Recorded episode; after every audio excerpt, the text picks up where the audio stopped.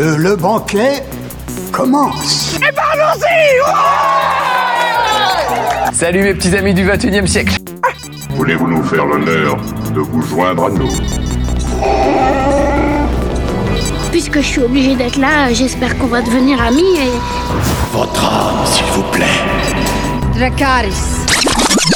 You are a nerd. Ouais, c'est pas faux. Nom de Dieu! Écoutez Sonia et Elodie dans l'émission Loading sur Radio Campus 3. Oupinesse. Et salut à tous, bienvenue dans une nouvelle émission de Loading. C'est en direct le jeudi 20h-21h, en rediffusion le samedi 11h midi et le dimanche 18h-19h. Bonjour Elodie. Bonjour Sonia. Comment va? Eh ben ça va bien. Aujourd'hui on va parler, on va commencer par l'actu jeux vidéo. Oui. Ensuite on parlera d'un jeu de plateau. Puis de forum roleplay, d'une bande dessinée manga. Ensuite de l'actu cinéma, série, et avec notre petite rubrique. Alors attends. Est-ce que ça va être genre animé nostalgie? Oui, c'est genre animé nostalgie aujourd'hui, où je vous parlerai d'un dessin animé des années 80, toujours avec un petit blind test.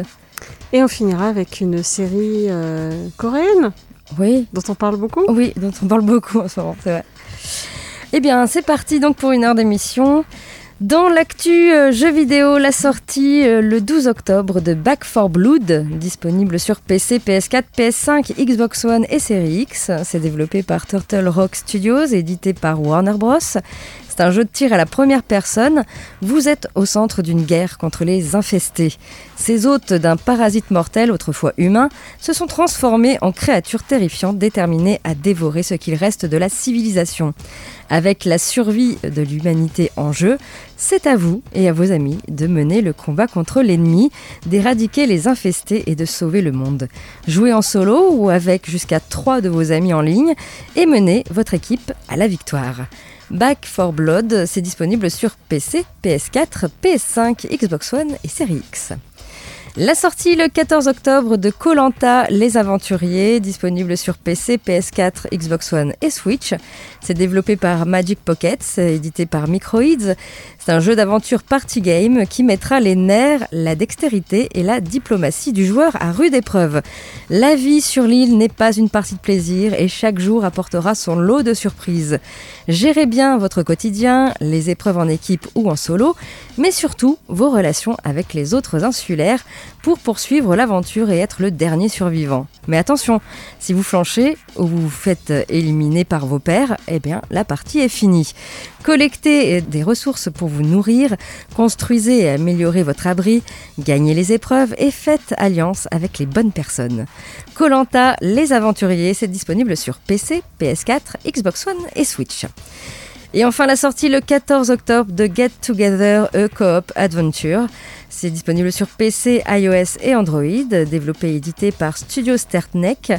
C'est un jeu de puzzle-aventure dans lequel vous et un ami plongez dans une expérience éthérée pour résoudre des mystères et découvrir des histoires oubliées.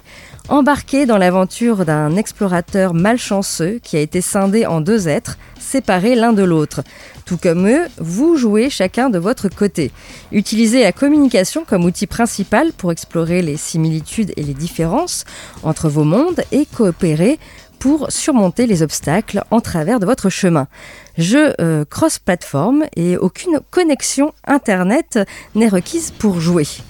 Voilà, ça s'appelle Get Together, a Co-op Adventure et c'est disponible sur PC, iOS et Android. Voilà pour l'actu jeu vidéo. On passe à la musique et ensuite, Elodie, tu nous parles d'un jeu de plateau autour des saisons. D'un jeu de plateau autour des saisons. D'accord. Enfin non, c'est pas tout à fait vrai. Il va falloir suivre les saisons quand même. Mais... Voilà, un jeu de plateau en tout cas. Ok. On écoute Placebo avec Special Needs et on se retrouve tout de suite après. Toujours sur Radio Campus 3, toujours dans l'émission Loading. Et du coup, Elodie, tu nous parles d'un jeu de plateau. Oui, un jeu de plateau qui s'appelle Seasons, enfin un jeu de plateau, jeu de cartes en fait. J'ai dit jeu de plateau, enfin s'il y a un petit plateau quand même au milieu, mais c'est plus un jeu de cartes. Justement, donc, il va falloir dans Seasons optimiser les cartes choisies par le biais de savantes combinaisons, utiliser les saisons à bon escient pour accéder aux énergies, gagner des cristaux et devenir le maître des lieux. Voilà, c'est votre but. Donc le but, c'est en fait de faire de votre mage celui qui va amasser le plus de points de victoire. Donc comme je disais, il va falloir optimiser vos combinaisons de cartes. Et donc pour ça, le jeu se déroule en deux phases. La première, c'est une phase de draft à 9 cartes. Donc draft, c'est quand on prend une carte et on passe son jeu au voisin. Ainsi de suite. En fait, ça fait tout le tour et ça permet un petit peu de mélanger les cartes, et il faut essayer de bien faire son choix parmi les cartes. Et justement, avec ce choix de cartes, établir une stratégie pour pouvoir sélectionner les bons objets magiques ou les familiers qui vont pouvoir vous aider, puisque chaque carte possède son effet et rapporte donc des points de victoire. Une fois que cette phase-là est terminée, on va séparer ces cartes en 3 paquets de cartes qui vont être joués sur des phases différentes. Et puis ensuite va venir la seconde phase vraiment du jeu, où là à chaque tour on va lancer des dés, cette fois-ci les dés des saisons justement, qui vont permettre comme ça aux joueurs en fait d'avoir différentes actions. Invoquer les cartes qu'ils ont dans leurs mains, récolter des énergies, eau, terre, feu, air, pour payer justement le coût d'invocation des cartes, amasser des cristaux qui servent également de ressources, mais qui sont aussi d'autant plus de points de victoire en fin de partie. Mais voilà, chaque joueur ne pourra choisir qu'un seul dé, et c'est le premier joueur qui va faire son choix, et ainsi de suite. Donc vous allez prendre un peu ce qui reste, et voir ce que vous allez pouvoir faire avec. Donc voilà, donc c'est un jeu où il y a pas mal de manipulations de cartes à faire. C'est pas forcément évident au début parce qu'on connaît pas très bien les cartes quand c'est la première partie. C'était mon cas, parce que j'ai découvert il y a pas très longtemps. Donc c'est pas évident de savoir quelle carte va bien aller avec telle autre. Donc quand on joue avec des joueurs qui s'y connaissent bien, eux ils ont vite fait de choisir les bonnes cartes et de faire les bonnes combinaisons. Donc c'est un peu compliqué de gagner, mais ça permet quand même au moins de découvrir un peu le jeu. C'est pour ça qu'il faut au moins faire une première partie comme ça de découverte, et voire même peut-être avant de regarder un petit peu les cartes justement avec des joueurs qui s'y connaissent pour bien avoir en tête ce qui peut fonctionner ou non. Mais c'est un jeu sympathique. Alors par contre, c'est un gros jeu. C'est-à-dire que la mécanique n'est pas hyper compliquée, mais la partie dure entre 30 minutes à 1 heure. C'est un jeu à partir de 14 ans, parce que voilà, il y a quand même un peu de réflexion justement avec ces combinaisons de cartes. Et c'est un jeu de 2 à 4 joueurs. Et je l'ai trouvé sympathique et il est plutôt joli aussi. Voilà. Donc ça s'appelle Seasons. D'accord, ok. Merci Elodie. On passe à la musique et puis ensuite, eh bien, ça sera au tour du forum roleplay à l'honneur cette semaine. On écoute les Dionysos avec She's the Liquid Princess et on se retrouve tout de suite après. Mais toujours sur Radio Campus 3 et toujours dans l'émission Loading. Et on passe maintenant au forum roleplay à l'honneur cette semaine, forum d'écriture qui s'appelle La Valse du Pouvoir. Ça se passe à Alévia, terre médiévale où les jeux de pouvoir ne cessent jamais. Soyez prêts à entrer dans un monde de complots, d'intrigues et de trahisons, un forum où vos actes peuvent tout changer. Voilà, La Valse du Pouvoir, c'est un forum qui a ouvert ses portes le 6 avril dernier. Au niveau des graphismes, ici on est plutôt du côté sombre, dans les tons de gris avec des dessins, puisque les avatars sont des avatars dessins.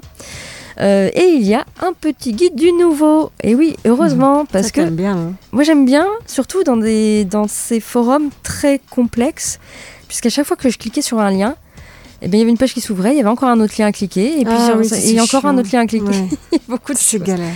Il y a beaucoup de choses en fait. Site à tiroir. Hein? Oui, c'est ça, tout à fait. Et il y a vraiment beaucoup de choses à lire sur ce forum. Un forum qui est quand même très complet. Alors, qu'est-ce qu'on va pouvoir jouer ? Eh bien, vous allez pouvoir jouer un personnage qui va pouvoir être dans l'un des 4 groupes proposés. Le groupe de la noblesse, l'élite d'Alévia, des familles plus ou moins influentes, plus ou moins riches, détentrices de titres, de terres et de biens. Vous avez le groupe du clergé, également le groupe du peuple et le groupe des étrangers. Voilà. Bien sûr, en annexe, vous avez vraiment la description de tous ces groupes. Vous avez également en annexe énormément de choses. Quand je vous dis que ce forum est très fourni, il est vraiment très fourni.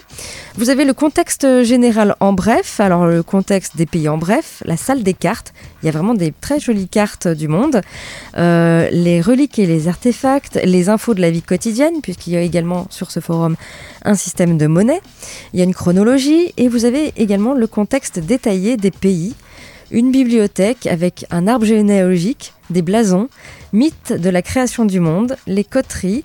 Il y a également un système de points qui s'appelle donc les points de participation. Et vous avez également des caractéristiques et des compétences. Également une annexe sur la magie et le héros et les potins également. Voilà, beaucoup de choses à lire. Comme je vous disais, il y a vraiment tout. Il y a un système de compétences, de caractéristiques, de monnaie, de points. C'est vraiment du jeu de rôle complet, on peut le dire ici. Alors, je pense pas que ce soit vraiment un forum adapté aux débutants, quoique, à part si vous avez vraiment fait déjà du jeu de rôle papier, je pense que vous pouvez aller sur un forum comme ça. Après, ceux qui n'y connaissent rien, je pense qu'il est un peu complexe. Il y a beaucoup de choses à lire également. Il faut vraiment aimer lire cette fois-ci pour participer à ce forum. Il y a des events qui sont mis en place par le maître du jeu. Il y a un Discord disponible et puis vous pouvez quand même lire les roleplays qui sont déjà écrits sur ce forum. Voilà, donc ça s'appelle La Valse du Pouvoir. Ça a ouvert ses portes le 6 avril 2021. Il y a 15 membres enregistrés, donc petit groupe quand même. Pas de ligne minimum d'écriture. Alors, par contre, c'est interdit aux moins de 18 ans parce que y a de la violence un petit peu. Voilà, donc pour aller sur ce forum, c'est très simple. Il suffit de taper lavalsedupouvoir.forumactif.com. Vous inquiétez pas, je vous ai quand même mis le lien sur notre blog, loadingradio.wordpress.com. Voilà le lien qui vous emmène dans ces terres médiévales. On passe à nouveau à la musique et puis ensuite, Elodie, tu nous parles de manga.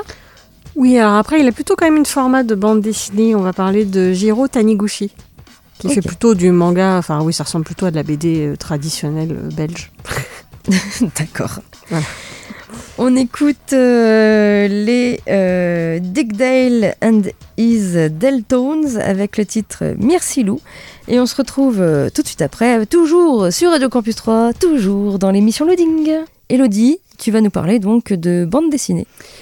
Oui, bande dessinée, on va quand même dire manga parce que voilà, c'est un japonais, même si ça n'a pas trop la forme d'un manga, j'y reviendrai. Donc on va parler d'une BD qui s'appelle Un ciel radieux, donc de Jiro Taniguchi, que j'aime beaucoup, que j'ai découvert avec Quartier lointain, que je ne peux que vous conseiller. Ah oui, il est magnifique. C'est bien. Il est magnifique, quelqu'un me l'a offert. Ah bon? Mince, oui. Je ne sais pas qui c'est. Non, c'est vraiment un très très joli bouquin. Ouais, c'est une très chouette, un très chouette manga.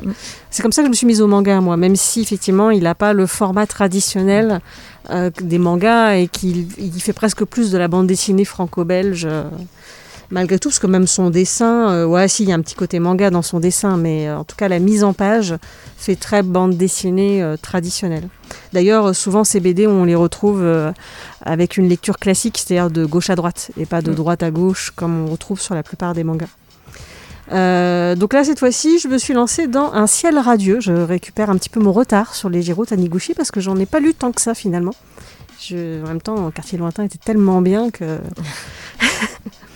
Donc là, dans Un ciel radieux, ça se déroule une nuit où Kazuhiro Kubota, nom japonais, père de famille et employé surmené, va percuter un jeune motard, Takuya Onodera.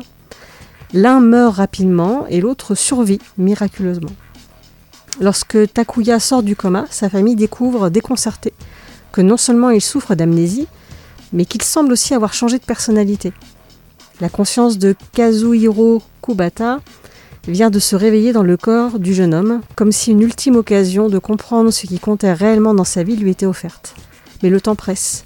Takuya retrouve sa mémoire petit à petit, tandis que l'esprit de Kazuhiro tente de reprendre contact avec sa famille.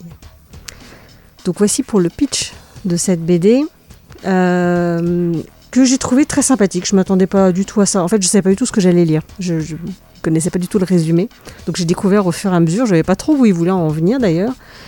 Et j'ai bien aimé cette BD. Alors, ce n'est pas aussi brillant que Quartier lointain. Pourtant, c'est compliqué. Quartier lointain, c'est vraiment très, très bien. Donc là, on va voir que la cohabitation des deux âmes dans un seul corps va s'annoncer un peu difficile. Et donc, une nouvelle fois, ici, Jiro Taniguchi va explorer par le biais du fantastique les sentiments humains et particulièrement les liens qui unissent une famille. Le dessin est fin, soigné comme il sait faire. Hein, c'est bien quoi comme dessin. Donc tout en noir et blanc, hein, c'est du manga. Donc c'est plutôt un dessin réaliste quand même s'il y a une petite touche de manga, ça reste du dessin très réaliste. Et ici on a quand même une histoire qui va parler de la force de l'amour et de la famille. Et une BD qui va amener une réflexion sur notre propre quotidien et sur le rapport au travail et à la famille. Alors surtout au Japon, le travail c'est très important, surtout pour l'homme de la famille, parce que c'est lui qui ramène l'argent. La femme s'occupe de la maison, mais le mari, lui, s'occupe de travailler. Et souvent, c'est des acharnés du travail et ils passent énormément de temps au boulot. Et de quoi oublier leur famille. Et donc c'est là-dessus, surtout, que se concentre cette BD-là. Et donc c'est une BD qui est très jolie et très poétique. Voilà, j'ai passé un bon moment à la lire. C'est vraiment très chouette. Hein. Ça reste du Jiro Taniguchi, donc c'est vraiment très très bien. Je sens que tu vas pouvoir me piquer. Non, je regardais l'épaisseur de ta BD. Voilà, il y a de quoi lire. Ah oui, il y a de quoi lire. Oui. Bah, il a tendance à faire des récits qui sont assez longs, Taniguchi, parce que justement, il prend le temps de bien développer l'histoire, de bien développer les personnages. Donc oui, je sais pas combien de pages il y a. Ouais, à peu près 300 pages. Ouais. C'est pas aussi gros que Quartier lointain. Quartier lointain, c'était encore plus gros. Oui, c'est vrai que Quartier lointain était gros. Mais voilà, il prend vraiment le temps et c'est encore un super scénario qu'il nous propose ici. Donc je vous conseille vivement. De toute façon, c'est toujours bien, Jiro Taniguchi. Donc celui-ci s'appelle Un ciel radieux. Voilà. Et sinon, lisez Quartier lointain. Oui, moi, je vous le conseille également. On écoute de la musique et puis ensuite on parlera des sorties ciné à 3 cette semaine, de l'actu tournage. Également, cette semaine c'est Animé Nostalgie, où je vous parle d'un dessin animé des années 80, toujours avec un petit blind test. Et puis en fin d'émission, Elodie nous parlera de cette série coréenne qui fait beaucoup parler d'elle en ce moment. Oui, pas toujours en bien. Hein. Oui. On écoute les Ting Tings avec Great DJ. On se retrouve toujours sur Radio Campus 3 après et toujours dans l'émission Loading. Du coup, on passe maintenant aux sorties ciné cette semaine à 3. Et il y a encore beaucoup de films à voir au cinéma. Tout d'abord, un documentaire qui s'appelle « Debout les femmes », réalisé par François Ruffin et Gilles Perret. Ce n'est pas le grand amour entre le député En Marche Bruno Bonnel et l'insoumis François Ruffin. Et pourtant, c'est parti pour le premier road movie parlementaire à la rencontre des femmes qui s'occupent de nos enfants, nos malades, nos personnes âgées. Ensemble, avec ces invisibles du soin et du lien, ils vont traverser confinement et couvre-feu, partager rire et larmes, colère et espoir. Debout les femmes, c'est à voir en ce moment au CGR à 3. Autre film qui sort cette semaine, Eiffel, réalisé par Martin Bourboulon, avec Romain Duris et Emma McKay. Venant tout juste de terminer sa collaboration sur la Statue de la Liberté, Gustave Eiffel est au sommet de sa carrière. Le gouvernement français veut qu'il crée quelque chose de spectaculaire pour l'exposition universelle de 1889 à Paris. Mais Eiffel ne s'intéresse qu'au projet du métropolitain. Tout bascule lorsqu'il recroise son amour de jeunesse. Leur relation interdite l'inspire à changer l'horizon de Paris pour toujours. Eiffel, c'est à voir au CGR cette semaine. Autre film, L'Homme de la cave, réalisé par Philippe Leguet, avec François Cluzet, Jérémy Régnier et Bérénice Bejo. À Paris, Simon et Hélène décident de vendre une cave dans l'immeuble où ils habitent. Un homme au passé trouble l'achète et s'y installe sans prévenir. Peu à peu, sa présence va bouleverser la vie du couple. L'Homme de la cave, c'est à voir également sur vos écrans troyens. Le titre de ce film, ça, je ne savais pas quel était le pitch, mais je trouvais ça très perturbant. L'Homme de la cave. Vous pouvez également voir avec votre famille, vos enfants, un film d'animation qui s'appelle « La famille Adams 2, une virée d'enfer », réalisé par Greg Tiernan et Conrad Vernon.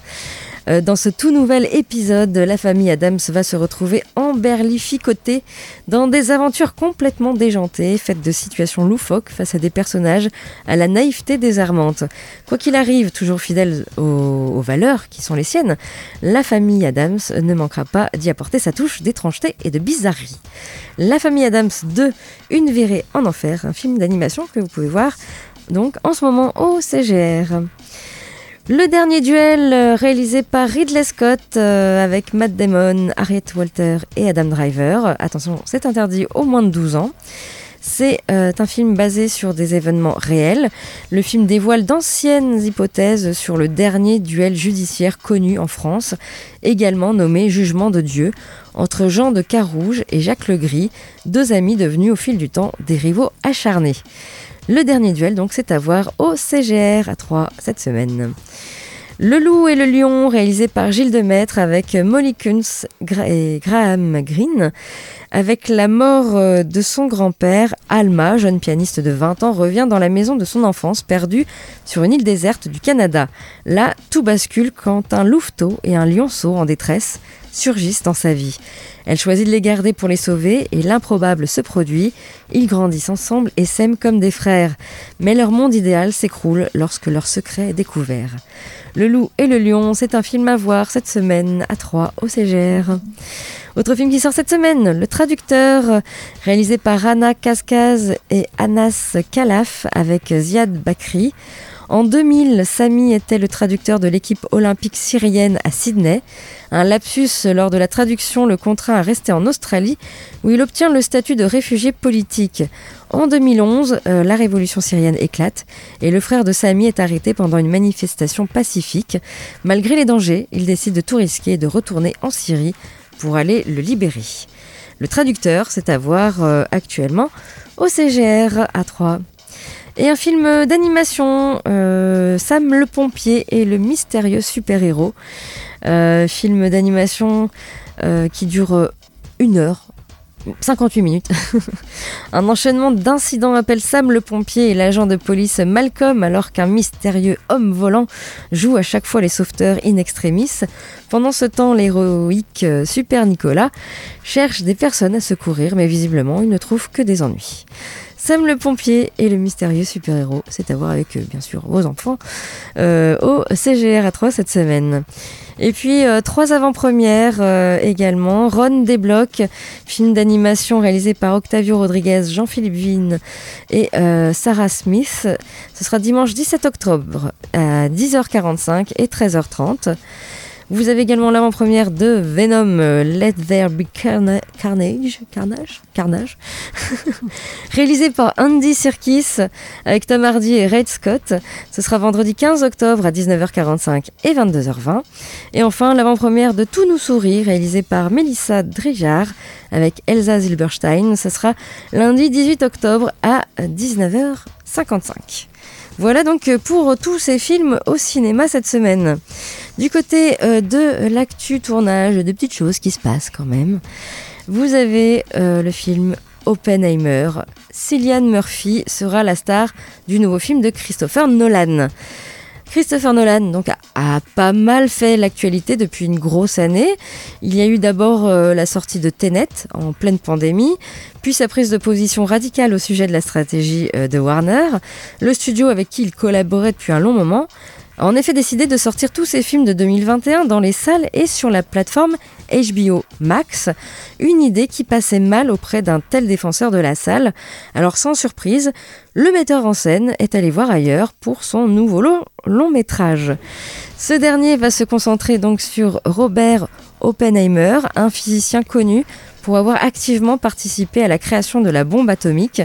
Le scénario se déroulera lors de la Seconde Guerre mondiale, ainsi qu'aux alentours de ce conflit historique. Warner étant hors de position, eh bien les gros d'Hollywood sont venus aux nouvelles pour tenter d'acquérir le prochain bébé de Christopher Nolan. Et au bout du compte, c'est Universal qui a remporté la mise. Le deal a beaucoup fait parler en raison des exigences du réalisateur. Celui-ci, sûr de sa valeur, a réclamé un budget de 100 millions de dollars, auquel doit s'ajouter la même somme, rien que pour la promotion.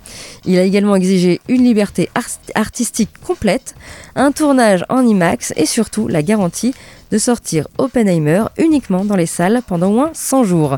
Et pour couronner le tout, Universal ne doit pas distribuer de films les trois semaines avant et après la sortie de ce projet déjà très attendu. Voilà les exigences. Eh bien. En tout cas, la presse américaine relaie des nouvelles du projet et c'est l'occasion donc de découvrir que Cillian Murphy a été engagé pour tenir le rôle principal. L'acteur et le réalisateur se connaissent bien pour avoir partagé plusieurs expériences ensemble. L'autre information très importante concerne la date de sortie. Elle a été fixée au 21 juillet 2023 aux États-Unis. Pour la France et ailleurs dans le monde, le film devrait débarquer à la même période.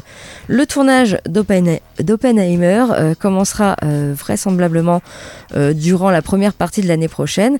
Et c'est aussi en 2022 qu'on verra Cillian Murphy dans la dernière saison de Peaky Blinders. Voilà donc pour cette petite actu tournage. Et puis autre actu tournage, Prophète. Jake Gyllenhaal sera un super-héros pour le réalisateur de Tyler Rake.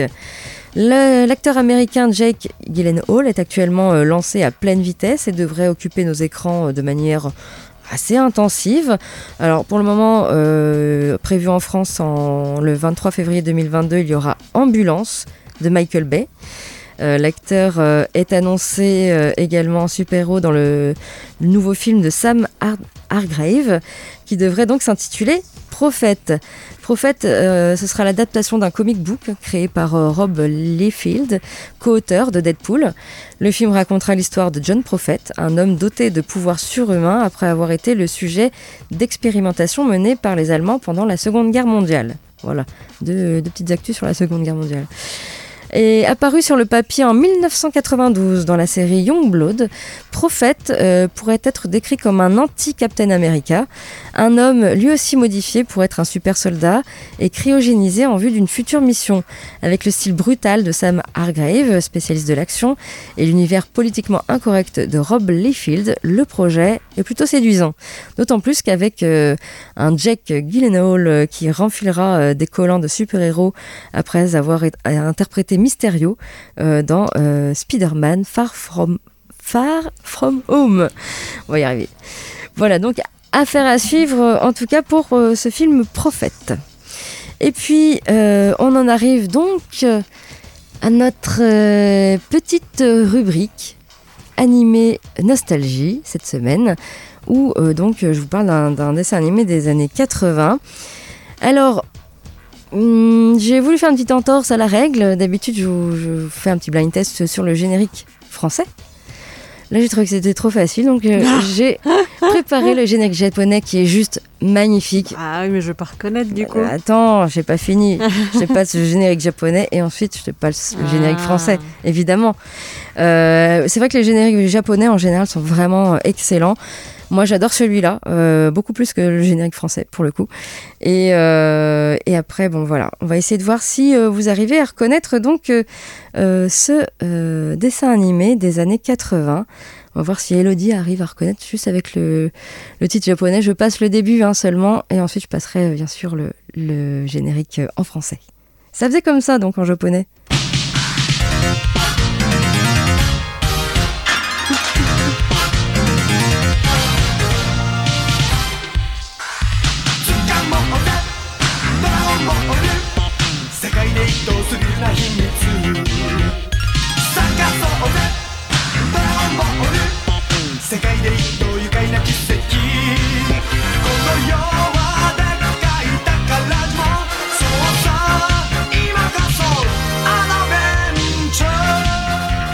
Ça pète.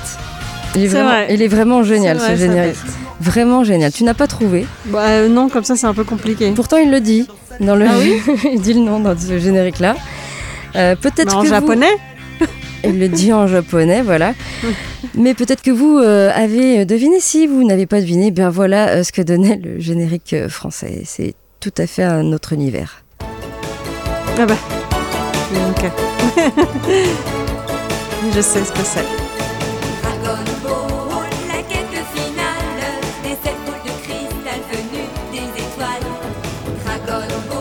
C'est pour ça que c'était trop facile. C'était, comment elle s'appelle, celle qui était avec Dorothée qui chantait Ariane, nous a quittés il n'y a pas très longtemps finalement. C'est vrai. Voilà. Et elle chantait aussi Dragon Ball Z. Oui. Là, c'est Dragon Ball, tout court. Oui. Voilà, donc, vous voyez qu'il y a quand même une grosse différence entre les deux génériques. Et que le générique japonais est vraiment... moi, je l'adore. Voilà. Il est japonais, quoi. Mais il est vraiment génial, j'aime bien. Écoute, les Français, c'est pas mal, quand même. Ouais, le début, après la chanson... C'est gentillet, on va dire. Oui, alors que bon... Tortue géniale, tout ça. Voilà. Alors, Dragon Ball, oui, très connu. Hein. Je pense que même ceux qui sont nés... dans les années 2000 connaissent Dragon Ball. Alors peut-être plus Dragon Ball Z, là c'est vraiment Dragon Ball, les premiers Dragon Ball. Il y a 153 épisodes de 22 minutes. Autant vous dire que j'ai passé tout mon été à regarder tous les épisodes de Dragon Ball. Je sais pas si j'aurais osé me refaire ça, moi. Et bien moi j'ai eu vraiment envie de le revoir, et surtout les premiers épisodes, et j'ai été vraiment ravie de les revoir. En fait, ça m'a... Ouais, je m'en suis souvenue. Tiens, je me souvenais plus de ce personnage. Ça doit être quand même mieux, parce qu'il y a pas les combats là-dedans. Enfin, il n'y a pas les combats qui durent trois plombes. Il n'y a pas les... Voilà. C'est sans Dragon Ball Z, les combats... Tout à fait. C'est ce qui m'énervait un peu dans Dragon Ball Z. Sur 10 épisodes, il était toujours en train de se regarder dans le blanc des yeux, là. Ça n'avançait pas. Ouais, et de penser. Beaucoup de pensées. C'était long. Et c'est ce qui me... Moi, je préférais Dragon Ball à Dragon Ball Z, puisque effectivement les combats étaient super longs. Autant les combats étaient super longs comme un match de foot d'Olive et Tom, en fait. Oui. Finalement. Puis il y avait la recherche des boules de cristal, c'était rigolo. Eh ben oui, voilà, tout à fait. Alors donc, Dragon Ball, c'est adapté quand même d'un manga d'Akira Toriyama. Et ça a été diffusé pour la première fois en France le 2 mars 88 dans le Club Dorothée. Mm. Et donc l'histoire, c'est l'histoire de Son Goku, un petit garçon doté d'une queue de singe qui vit tout seul dans la montagne depuis la mort de son grand-père. Sa rencontre avec Bulma va alors changer sa vie.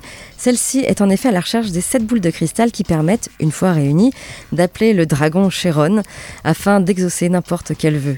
Tout en recherchant ces fameuses boules, Son Goku fera son apprentissage de la vie tout en affrontant de nombreux dangers. Ça commence comme ça.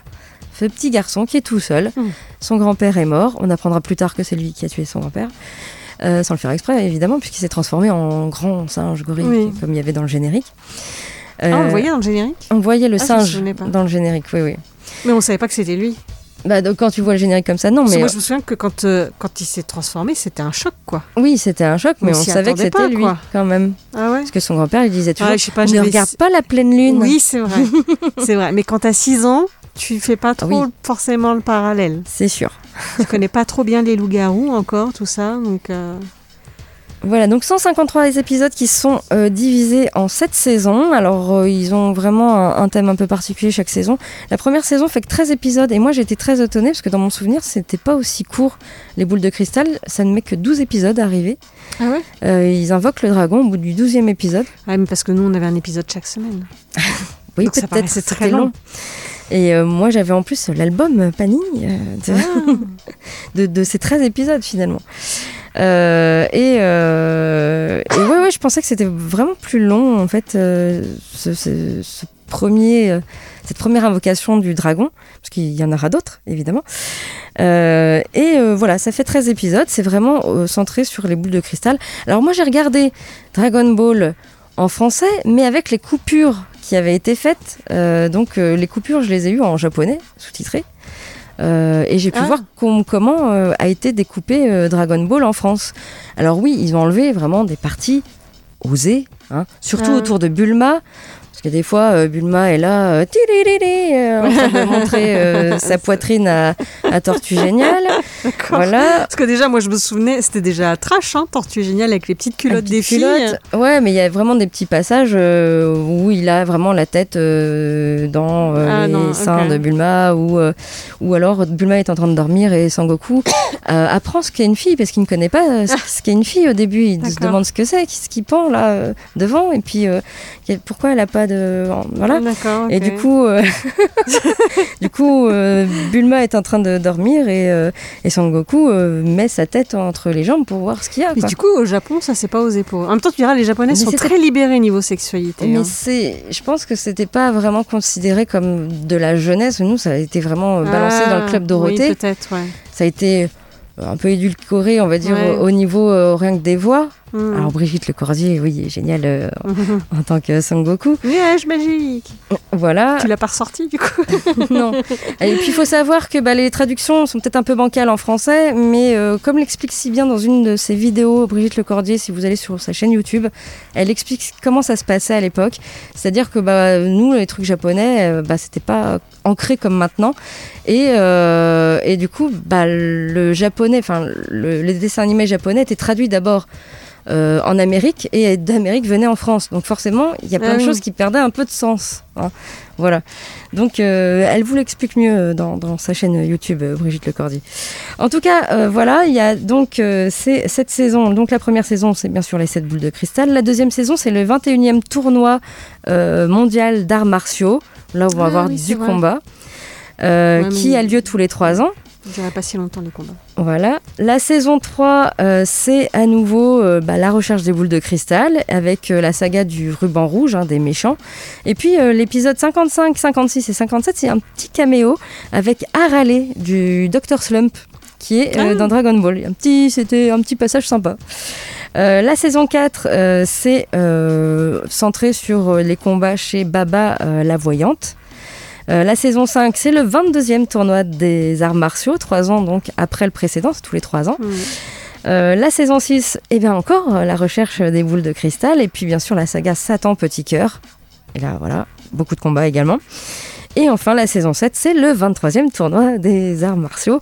Et là, on voit Sangoku qui a vraiment grandi, qui est vraiment un adolescent, et que Brigitte Le Cordier double en tant qu'adolescent, et elle va vraiment doubler que Dragon Ball, puisqu'après dans Dragon Ball Z ce sera quelqu'un d'autre qui va doubler Sangoku adulte. Voilà, et elle, Brigitte Le Cordier doublera son fils Sangohan. Voilà. Et donc bien sûr je continue dans le spoil. Comment se finit Dragon Ball, ce 553e épisode? Et bien tout simplement Dragon Ball, Sangoku se marie avec Chichi. Voilà, non pas sans mal, puisqu'il y a beaucoup de péripéties avant le mariage. Mmh. Voilà. Donc c'est ça, 153 épisodes. Alors c'est long, oui, effectivement, mais j'ai vraiment pris énormément de plaisir à regarder Dragon Ball, et moi je vous le conseille de regarder à nouveau Dragon Ball. Ça n'a pas tant vieilli que ça reste du japonais, ça reste, voilà. C'est super. Donc par contre, je ne regarderai peut-être pas à nouveau Dragon Ball Z, puisqu'il y a plus de 200 épisodes et je ne suis pas sûre de pouvoir tenir. Voilà donc pour Dragon Ball. Elodie, sans plus attendre, on passe à notre série coréenne, qui s'appelle donc Squid Game, dont on entend beaucoup parler. Donc, alors, qu'est-ce que c'est ? En fait, tenté par un prix alléchant en cas de victoire, des centaines de joueurs désargentés acceptent de s'affronter lors de jeux pour enfants aux enjeux mortels. Alors, moi évidemment ça m'a intriguée, parce que c'est le côté on se bat avec des jeux d'enfants, c'est-à-dire quel jeu d'enfants, comment ça se passe. La bande-annonce me faisait penser à Alice in Borderland, et oui, ça encore un truc c'est pareil. Un peu le même principe. Ça fait penser aussi à Battle Royale. Et donc moi j'ai quand même j'ai regardé, et en fait c'est une série qui est quand même assez intense, qui se dévore à une vitesse folle. J'ai tout vu d'un coup. Elle est plutôt bien interprétée par les acteurs qui sont convaincants, alors même si c'est un jeu coréen, donc ça peut, enfin leur jeu d'acteur. Ils ont un jeu d'acteur particulier, donc il y en a certains qui vont peut-être pas aimer, mais en tout cas ils jouent bien, et il y a certains personnages qui sont vraiment attachants. En fait, on a envie de savoir ce qui va leur arriver, et c'est là-dessus où c'est réussi. On a envie de suivre. Et puis surtout, effectivement, on va voir le premier jeu, mais c'est pas que ça. En fait, c'est pas une succession de jeux non plus.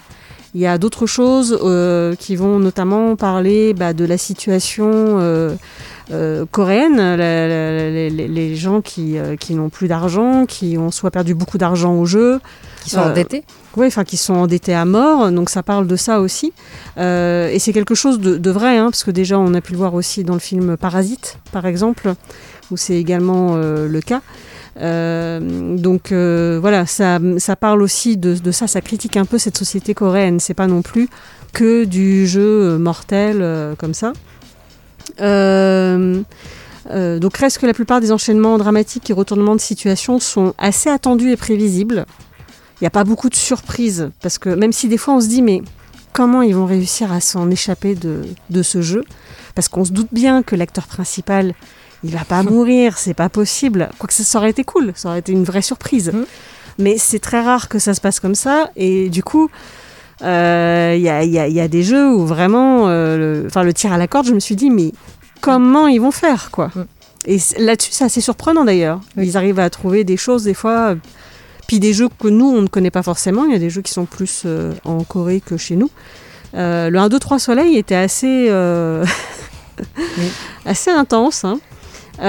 Donc voilà, donc il n'y a pas de grosse surprise, ça ressemble assez à Battle Royale et puis comme on l'a dit à Alice in Borderland, mais voilà, ça se regarde et on a envie de voir la suite puisqu'évidemment il y aura une saison 2.